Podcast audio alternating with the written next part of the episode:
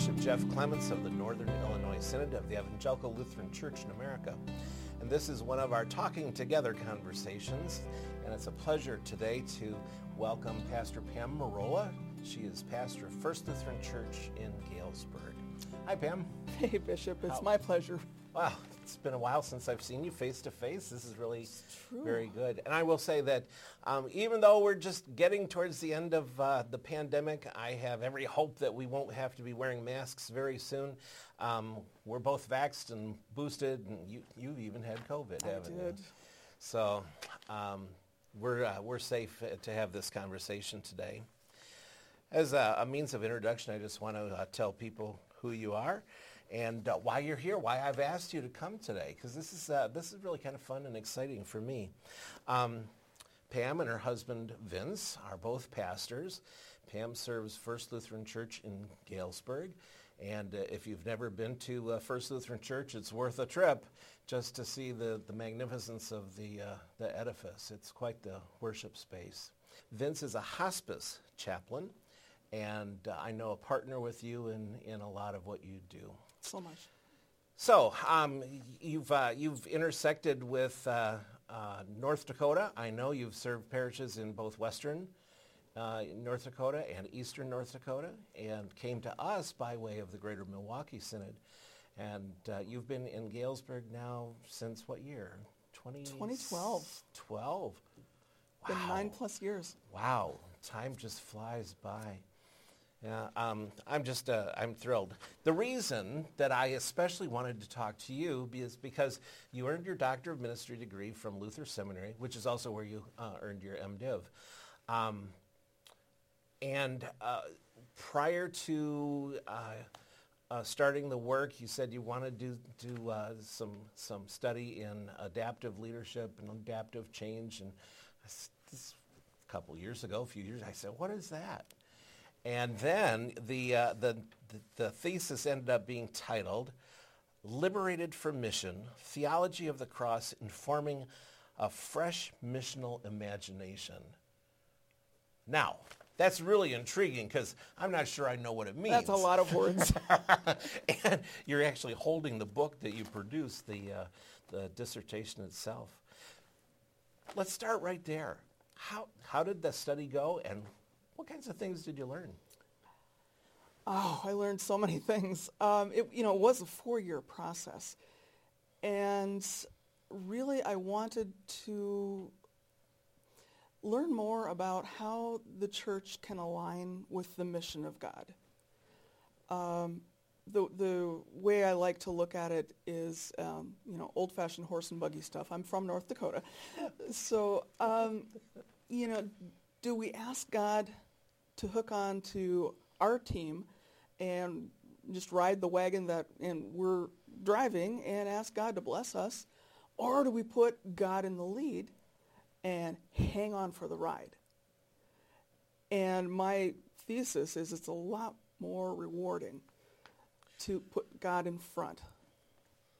Yeah, it would seem to me that a lot of the work of the church has been trying to lead God rather than letting God lead us. Um, what things, uh, what things should we be doing?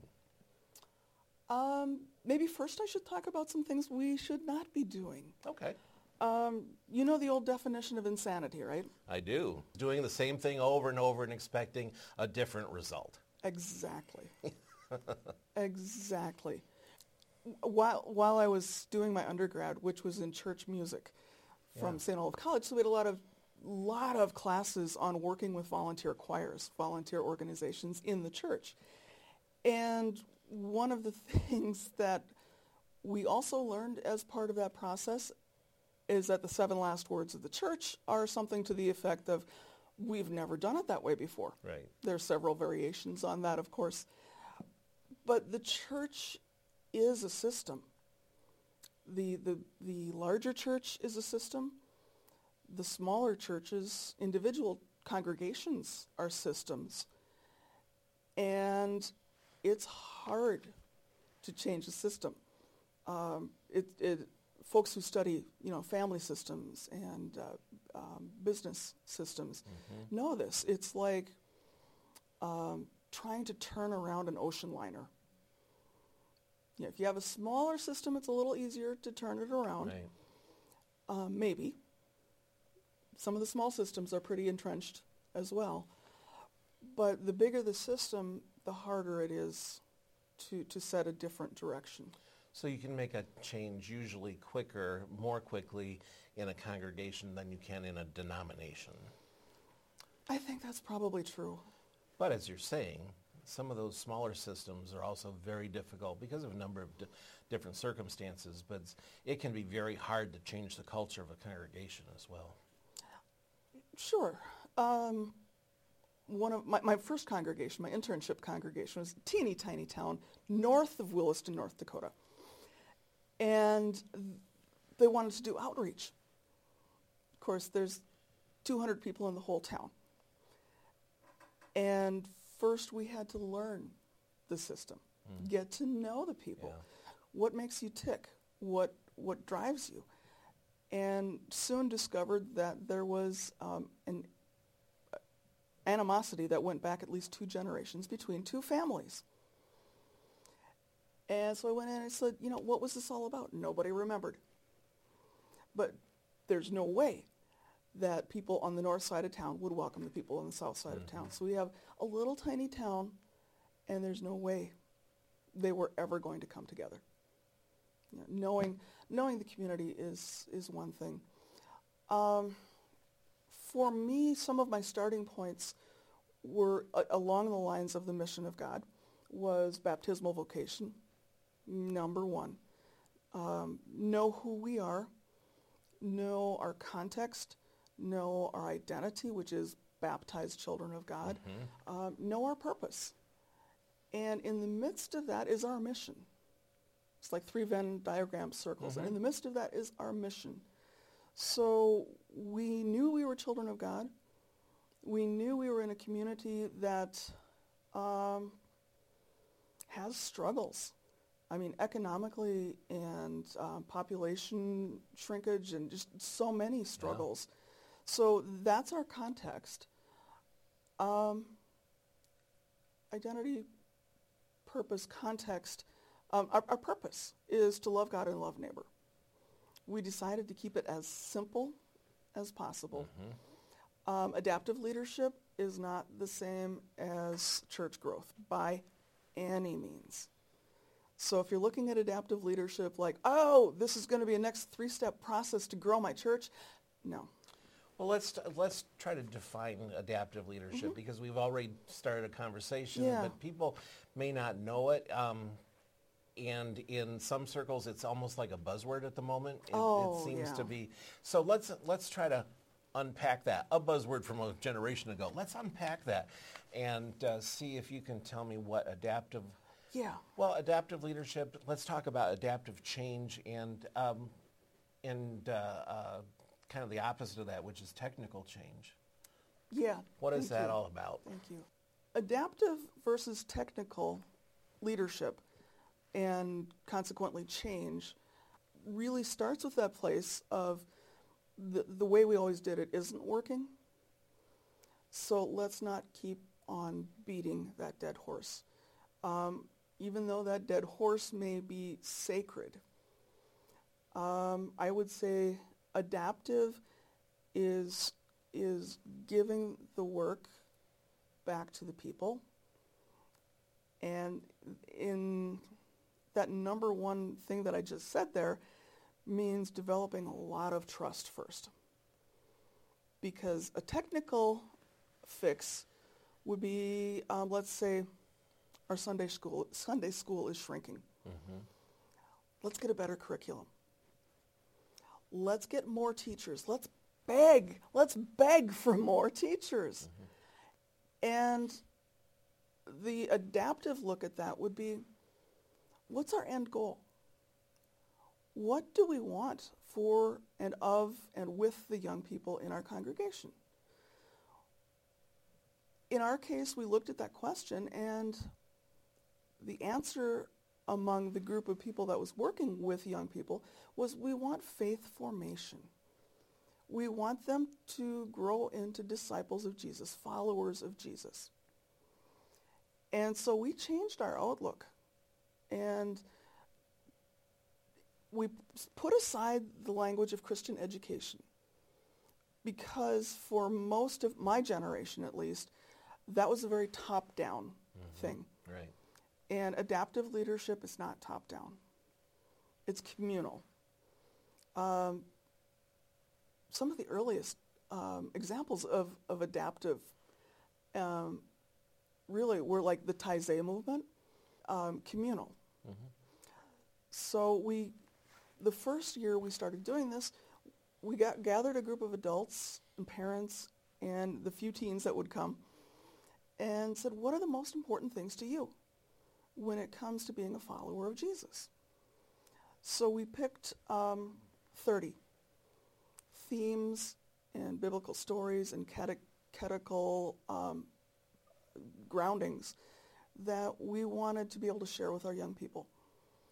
And we didn't do it in terms of I teach, you learn, but we did it in a four-way, kind of a, a cruciform way, that there's, there's a devotional concept to it, there's a worship concept, um, there is mission, um, and there is outreach. And we separate mission and outreach. Um, mission is specifically looking for God's leading. Um, getting attached to, you know, as, as, we say in the fancy folks with Latin, missio Dei. Getting attached to missio Dei. And outreach is specifically caring for our neighbors in their physical needs. Mm-hmm. Again, adaptive leadership is, it's not like a three-point program. Like, I'm going to open up Pam's dissertation and bam, I have all the steps I need because it's so contextual. Hmm. Um, one of the things that I've learned is when I come into a congregation, people expect me to know Bible and to take it seriously. Right.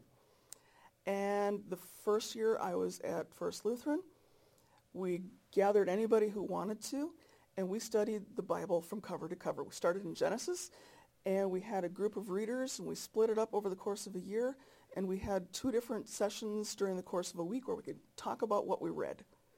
And it wasn't um, me and a set of commentaries. We talked about what we read. And that was extremely eye-opening. Um, getting to the prophets. You know, sometimes we had to go through the, the version of the Bible which was from the message or some, you know, really... Um, Nothing wrong with that. No, something really um, easy to, to hear. Right. But we, you know, we'd look and we'd say, okay, so just from this section, what does God approve of? What does God disapprove of? Mm-hmm. And suddenly the individual Bible verses that everybody has memorized about who's outside the kingdom of God didn't make quite as much sense anymore. Oh, economic sin is sin. And we started talking about justice issues mm. from our start in the Bible. Yeah. Um, you know, violence issues. So really having a grounding in the Bible. I, um, not everyone in my congregation agreed with my premises, but that's the cool thing is they knew that I took the Bible seriously mm-hmm. and we could agree to disagree on, on all sorts of things. So in adaptive change, you already said that trust is a real important issue. Uh, how do you build that trust? Because I can see where a Bible study like that could be very challenging for some people and uh, a, a, basis of trust would be helpful there mm-hmm. too.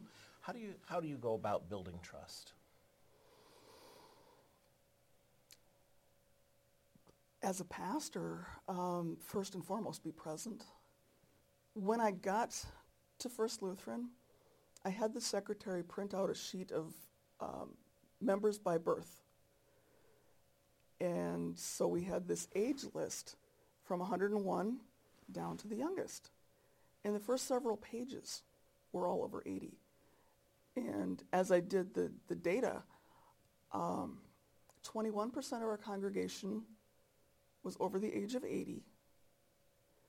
And another 22% was between 70 and 79. And how's that compare to the general population of Galesburg? It's probably a little bit higher. Uh, Gale- Galesburg has some younger people, Yeah. and certainly it has the college, uh, colleges. Right, right. So it is. It, Galesburg in general is more diverse than most of our downtown congregations. But that also told me from the very beginning, I'm going to be doing a lot of funerals. And that became true. I mean, that was a prophecy that fulfilled itself. And um, in those hospital visits, in those conversations with families and doing funerals, that was really um, the Spirit's inroad between myself and those families. I think you've made an excellent point too, because I have found in my ministry uh, that showing up is critical. And if there's one thing, one concern I hear um, very often in like an exit interview when a pastor is leaving a congregation is um, uh, either a lack of pastoral care, uh, just not being present when they needed to be. So I think that is a, a, a great way to build trust. Show up, be with people. Pastor Mike Clark called those the bread and butter visits. you, you do those because that's, you know, that's just the staple of who you are as pastor. Right. Um, the other thing about adaptive leadership is the pastor is not pulling the cart. There has to be a group of, of empowered lay people who see a need for a correction and direction. That can't all be the pastor because the pastor is pastor to the whole community. So if you look at um, things like diffusion of innovation, which is another one of those big words, but basically it says, you know, you're going to have a few people who are on board with you at the beginning, and a few more, and maybe up to half, and then once you hit that halfway point, there'll probably be some more that say, oh, yeah, whatever, okay, and there are some that are still, you know, a small percentage that are dragging their feet and really don't like the direction. You really have to get that first 30 or 40% very energized before you can change anything. And of course, if you're going to have a vote, you want more than 50%. You want solid, Right. um, solid buy-in. Buy-in is a terribly commercial word, but you know what I mean. I'm borrowing the, the language from the culture, though I mean not to. Luther talks a lot about vocation, and this is what you're talking about uh, too. We have this baptismal identity. We are given a vocation, multiple vocations, um, all that can be lived out in the service of, uh, of God, and uh, for people like you and me in service to the church. That's just become part of who I am, and sounds like it's part of who you are too. Let's talk a little bit about change again, because all change uh, is stressful. It stresses a system, and all change involves loss. Even positive change involves leaving something behind. When we talk about adaptive change, uh, it can really cause a disequilibrium in a system, right? Um, let's talk about that a little bit. Thank you for bringing that up. Um, yes, disequilibrium is a really good word for it. I'm surprised I could pronounce it. It's it's like standing up in a canoe. Don't do it. Don't do it. Don't do it. Which I think is which is why a lot of churches don't try to do adaptive change even when they know it's a right thing to do. Um, and and you're right. It any change involves grief.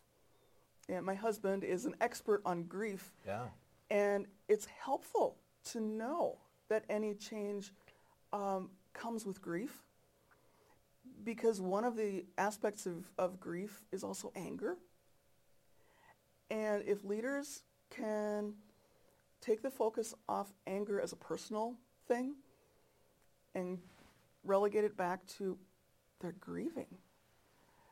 It helps to be able to minister to that person in their anger.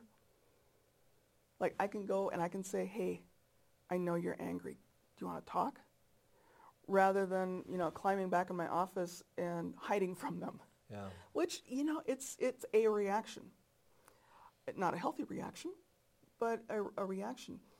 So there is that, that disequilibrium when you're trying to make um, a substantial change. Um, for our congregation, it was becoming a reconciling in Christ congregation.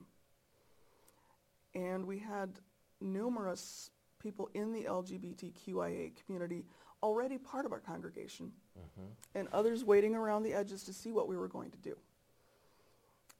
We had people in the congregation that were, yeah, we should have done this years ago. People in the congregation that were like, do we have to? I mean, I, I see the reason, but do we have to? Mm-hmm. And the folks on the absolute opposite side of that saying, absolutely not. Because everything I've learned about scripture says that is that's that's wrong. So what we did is we had at least a full year of conversations, even before we thought about bringing it to a congregational vote. Uh, we had guests, we had um, videos, we had movies, we had people sharing their personal stories. And in the midst of this, there were people whose anxiety level was pretty high. Probably in all three of those groups that you named. Absolutely, and including the pastor. um, for me, um, there's there's some leadership uh, models out there. Heifetz and Linsky write very well um, about controlling the temperature and also being on the balcony and being on the floor Yeah. in terms of seeing what's happening on the big scale and being right in it um, so that you are with the people. Um, so if you have high anxiety someplace, reduce it everywhere else that you can. So we sang the most popular old-fashioned hymns we could during that period because those are things that people hold on to. Um, these are our comfort hymns. You know, if we have to sing Amazing Grace every six weeks, okay. you know, it's a great hymn. Uh, but doing other things that, that bring the comfort. We're not going to teach a new setting of the liturgy when we're stressing about something else. Um, you know, COVID right now. Oh my goodness.